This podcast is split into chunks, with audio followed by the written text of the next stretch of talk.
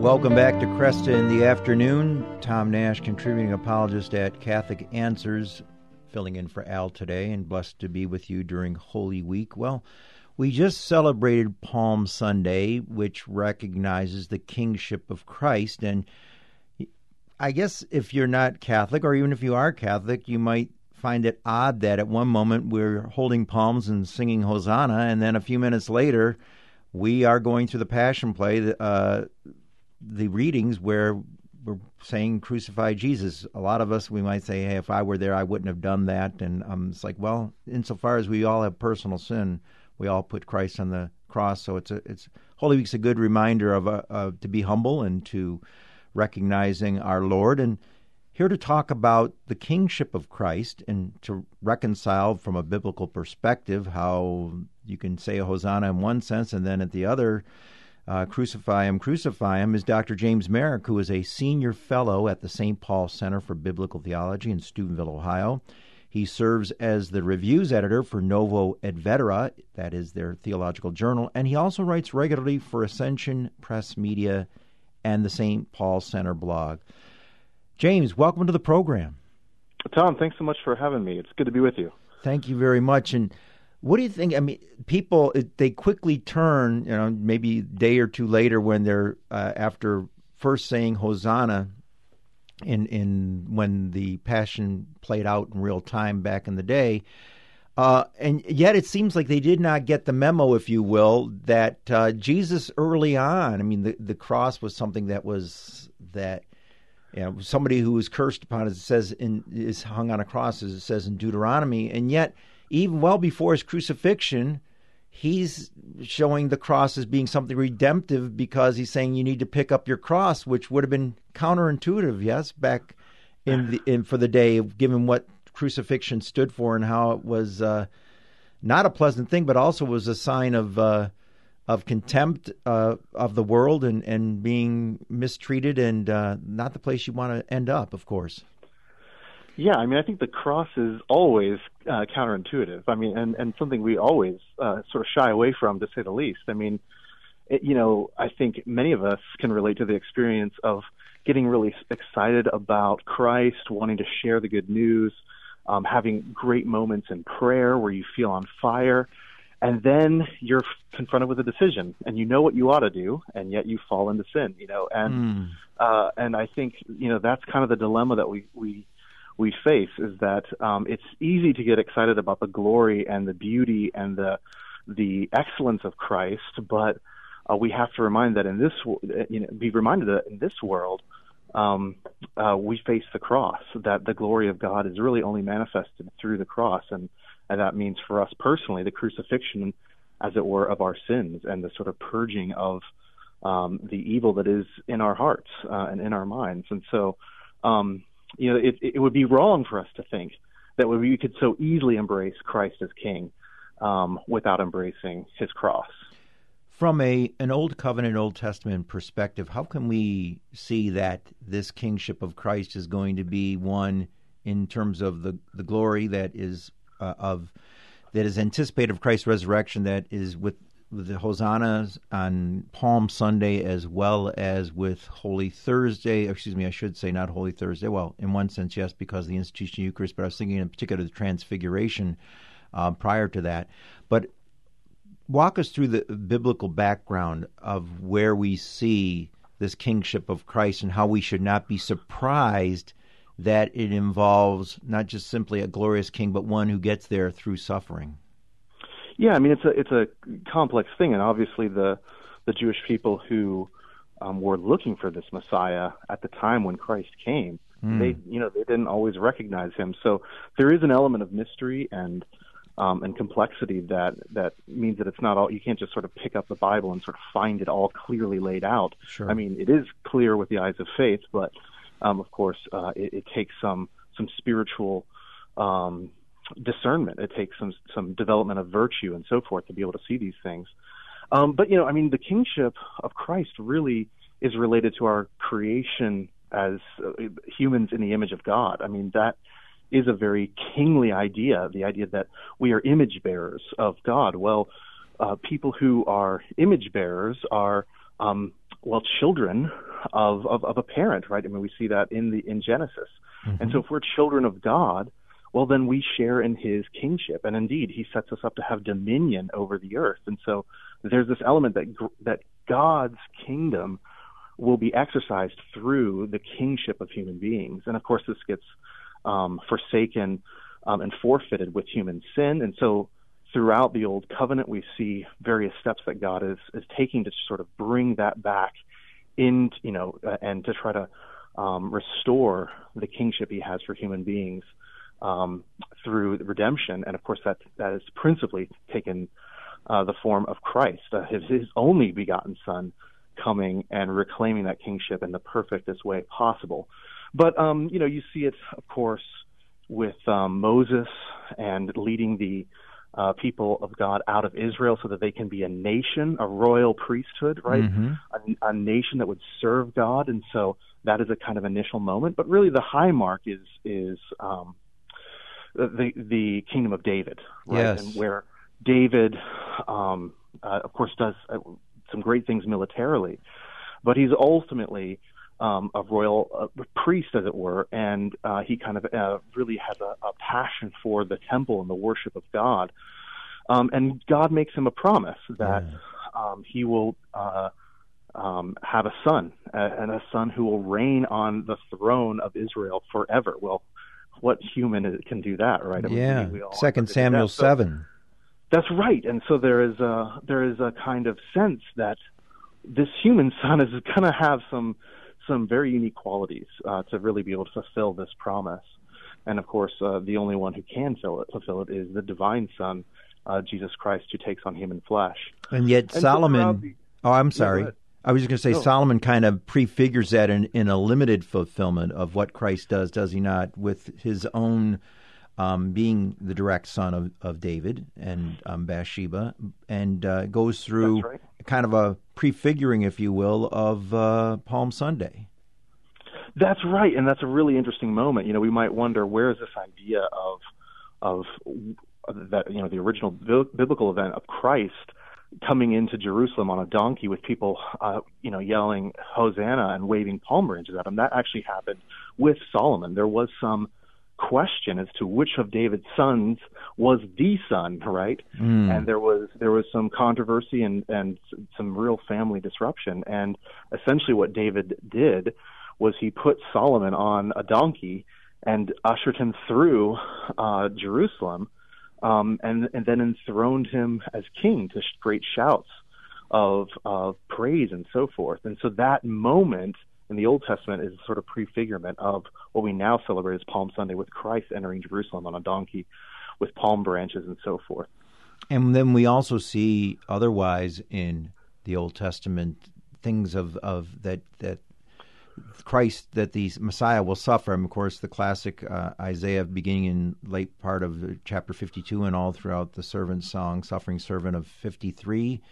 And then, of course, uh, Zechariah's prophecy: "We will look on him whom we they will look on him and on whom they have pierced."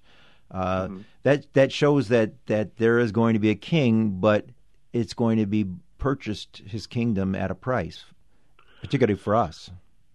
That's right. Yeah, I mean, I think it's probably safe to say, and and I think it's it's because of what we were talking about just a moment ago. With mm-hmm. it's very easy for us to get excited about the great things. You know, this is when we're going to triumph over Rome, right? This is when we're going to be on the side of the the real king, and we're going to be part of the the right you know the right crowd, and we're going to be vindicated, and it's going to be all triumph and glory, etc. It's very easy to get um, excited about that. And so I think it's safe to say that those were the passages of Scripture that most excited and animated uh, the people of Christ's day. And so they perhaps, you know, didn't know what to do with those moments um, in the Old Testament, which did sort of prefigure or, or sort of um, suggest that this king is not going to be um, sort of triumphant in the way that we would expect. You know, this king would have to suffer, that he would take on the sufferings of his people, that he would um, be someone who is vindicating the poor, not just the the wealthy and the prestigious and so forth. And uh, and so I, I think you know those those are passages that are always difficult for us um, it's it's hard for us to get excited about suffering, as Yeah. perhaps it should be. Yes, and you know the original "no pain, no gain," uh, properly understood, not in a masochistic sense, but Christ does that. And I think at Palm Sunday, as we go through Holy Week, they see that this is not the political liberator that they wanted, and that he's not going to be like the superhero who, you know, shall we say, uh, has some suffering, but yet doesn't face what seems to be a defeat, which we know is ultimately a victory of Christ in his death. And so they scatter, and even even the apostles, even even John uh, scatters, but yet he comes back to the cross, and of course the Blessed Mother, as our role model par excellence, Yes, never leaves his side. Yes, absolutely. Do you think as well, and in, in our next segment, we've got two minutes left in this one, we can talk about uh, Christ the King and his social kingship. But as well, I think St. Paul really encapsulates it because he's kind of similar to Christ having um, three times he asked the cup to be taken away from him in the Garden of Gethsemane. That St. Paul says three times I've asked this thorn in my flesh to be taken away and yet he goes on to say my power uh, that I that I'm you know he submits himself to God because uh, power reaches perfect perfection in weakness. exactly. It's it's when I am weak that I'm strong and he rejoices in that. And so there's a thing as as a role model St Paul to show us and similar to the Blessed Mother at the foot of the cross that we um, that in our suffering it's not the time to turn away but all the more to turn to and we see it in the lives of the saints who manifest great peace, the peace Yeah. which the world can't give in difficult times. so tough, I think, for us um, because, um, yeah, I mean, when we when we experience suffering, when we experience weakness, um, it is humiliating, uh, and we want to try to escape it as soon as possible. Um, and there's something natural and right about that. We shouldn't be, as you said earlier, sort of masochistic and try to seek suffering wherever we can. Um, but I mean, I think that it does speak to the the particular nature of Christ's power. Um, it's not the kind of um, uh, material power that we often gravitate towards. You know, something that will that will be like wealth or or physical p- prowess, but it's like it's a personal power. It's a power to transform souls uh, and persons and identities. You know, and I think that is a different kind of power, but but a much more profound power than just simply being able to tell somebody what to do.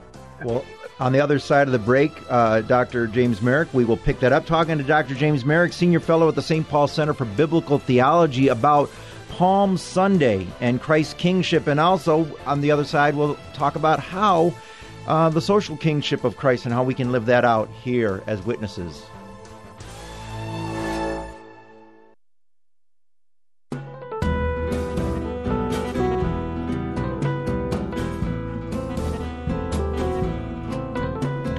Welcome back to Kresta in the Afternoon. Tom Nash filling in for Al, contributing apologist I am at Catholic Answers and uh, author of a few different books, including The Biblical Roots of the Mass and What Did Jesus Do, The Biblical Roots of the Catholic Church, and continue our conversation about Palm Sunday.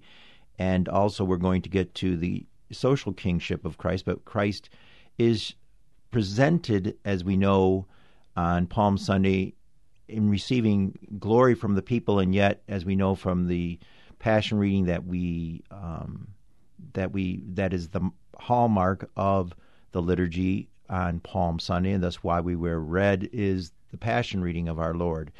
Uh, and I was thinking uh, during the break, uh, James, regarding this whole issue, and I think of um, St. Maximilian Kolbe. Back in 1989, I was blessed to interview the man for whom he died. He was 89 years hmm. old at the time, Francis Gajowniczek.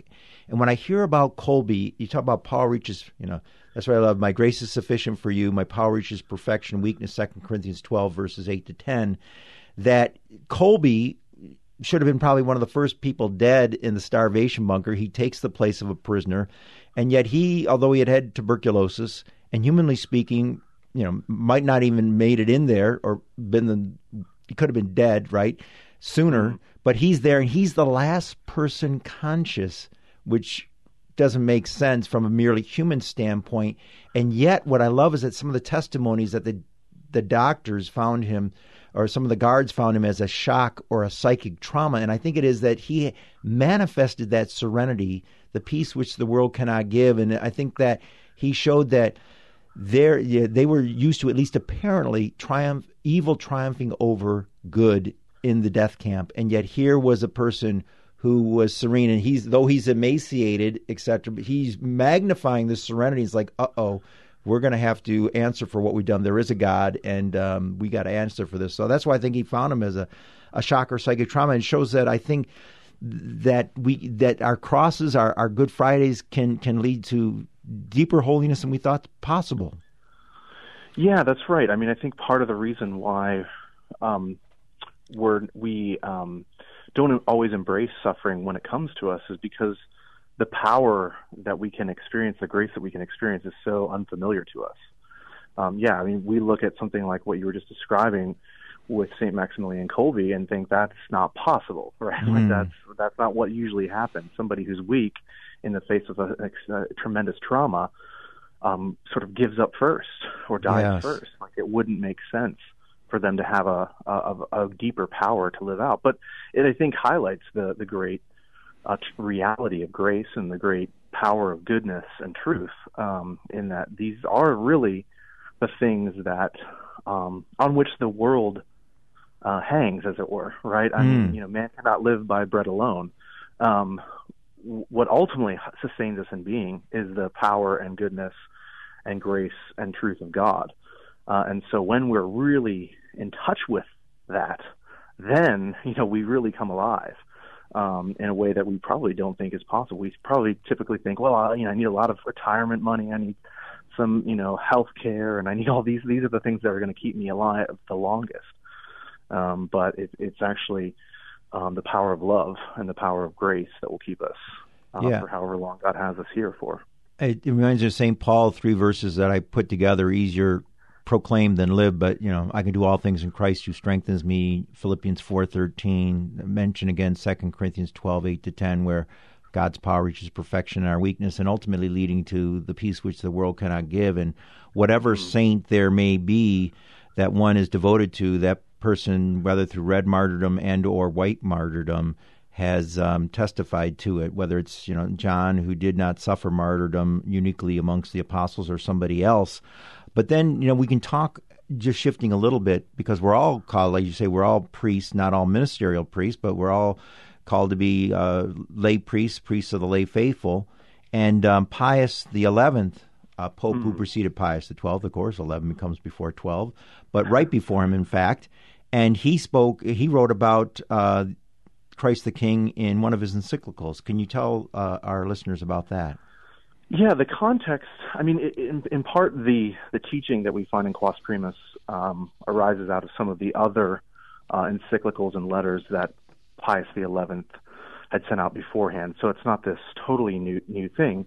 But as he explains in the encyclical, which came out in November of 1925, mm. um, and Quas primas is just the first two Latin words of it. It, it really just means in the first thing, um, or in this case, in the first letter.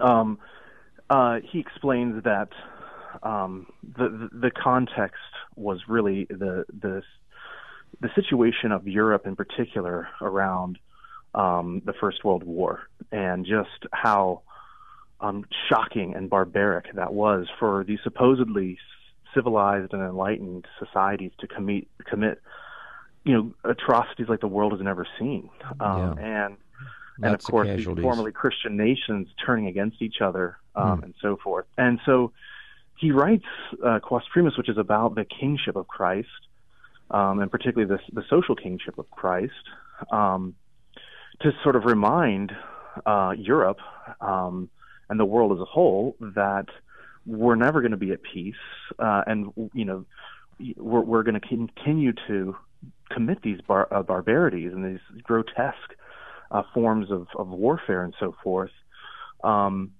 unless uh, we commit ourselves to the kingship of Christ, and that that kingship is not just a private devotion, but it is a social reality, um, and it does change societies and should be, uh, in, in, you know, part of the conversation when it comes to um, not just part of the conversation, the conversation really.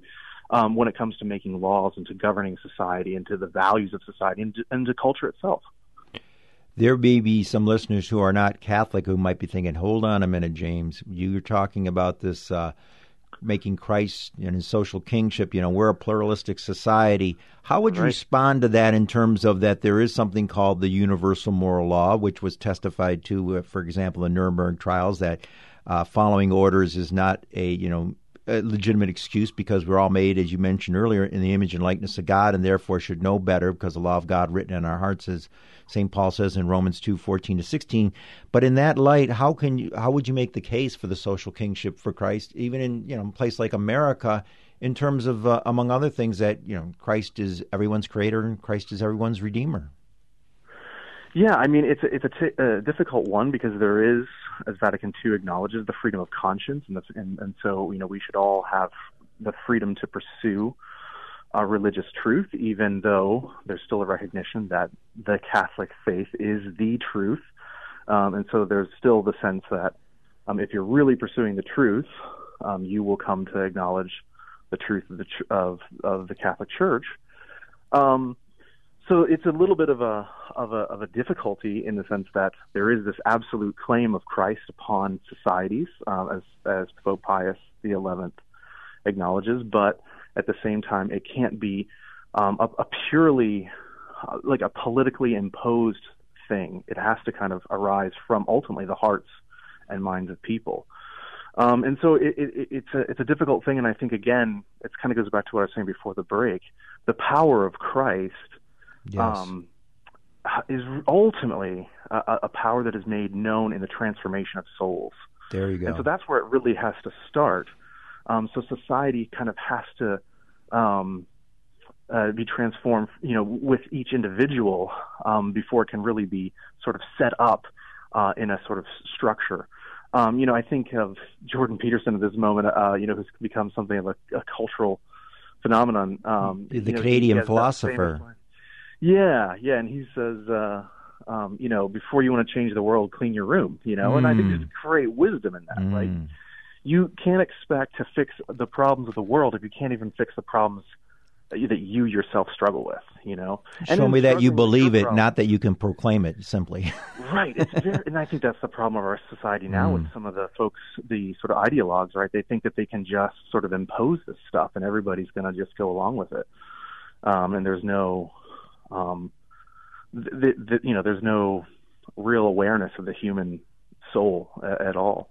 Um, so, yeah, I think, I mean, Pius the Eleventh is really um, trying to remind people of certain truths of revelation. Um, and um, and ultimately, I think we'd want to say as as Catholics that um, you know grace perfects nature. yes. So it's not um, well we have the natural realm, and then you know for those of us who like it, we can go to the the supernatural realm. You know, no, there's a sense in which the the fulfillment of the natural order is the supernatural order, and so of course we would want to hold that ultimately the best society would be one where Christ is king and that all hearts and minds are, you know, uh, obedient to Him, um, and that is possible. Um, although, well, it's possible, but perhaps not um, something we're going to see before He comes again. Talking to Dr. James Merrick, Senior Fellow at the St. Paul Center for Biblical Studies in Steubenville, Ohio, and we're talking about the meaning of Palm Sunday today in the present time, as well as the social kingship of Christ. I, I think. Uh, James, when I think of uh, somebody as far as a life transforming or um, giving a witness that transformed a society or a village, if you will, would be somebody like uh, Damien Molokai, and that he, the people that had become such a metaphor for degradation, alcohol, sexual misconduct, that he came in there, reminded them of their uh, dignity as made in the image and likeness of God and transformed what was a modern day metaphor for hell. And you know, they talk about that silly TV show Survivor getting voted off the island. I'm sure there were some times he wanted to be voted off the island, and yet, yet he points out that. Uh, it is only with the Eucharist that he could do so, and uh, and of course, as a leper, he couldn't leave, and and yet he goes in there and ultimately says, "My fellow lepers." He embraces them. He's not just you know, trying to be uh, thinking he was above them, but he, well, Paul reaches perfection, weakness in a, in a, in a profound way in his life, and he's the kind of witness that gives the power of what can happen with the witness of one person in Christ. Well, you know, and as you were speaking there, what, what I was reminded of, um, and as I wrote the article, which actually, by the way, we should probably say the article that uh, I wrote that we're sort of talking around came out three years to the day. Uh, it was actually published April 4th, 2020. So wow. I don't know that that was planned, but and it, kind of COVID times. That's right. It was in is in COVID tide, as it were. But uh, but one of the things that I was thinking about uh, in writing that article was mm-hmm. was the martyrs of the early church. You know, and there's a great example of of this idea of um, you know, triumphing over the powers of evil, not by physical force, not by um, economic prowess or, or whatever else, but by offering your life as a sacrifice, um, by worship and and uh, surrender to, to Christ. Uh, and of course, you know, the martyrs of the early church, um, you know, the church expanded at such a rate, you know, that um, I mean, historians today are still trying to figure out how this was even possible.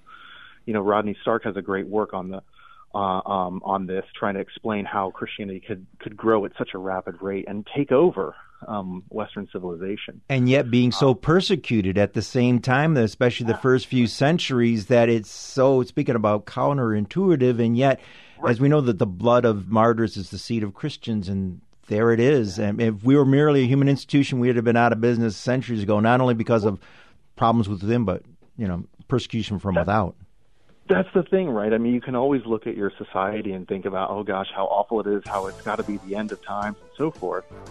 Um, and the church is on the rocks. But I mean, look at the early church; it did not look good, right? The the Lord was crucified, and then Christians were being rounded up and yet here we are today.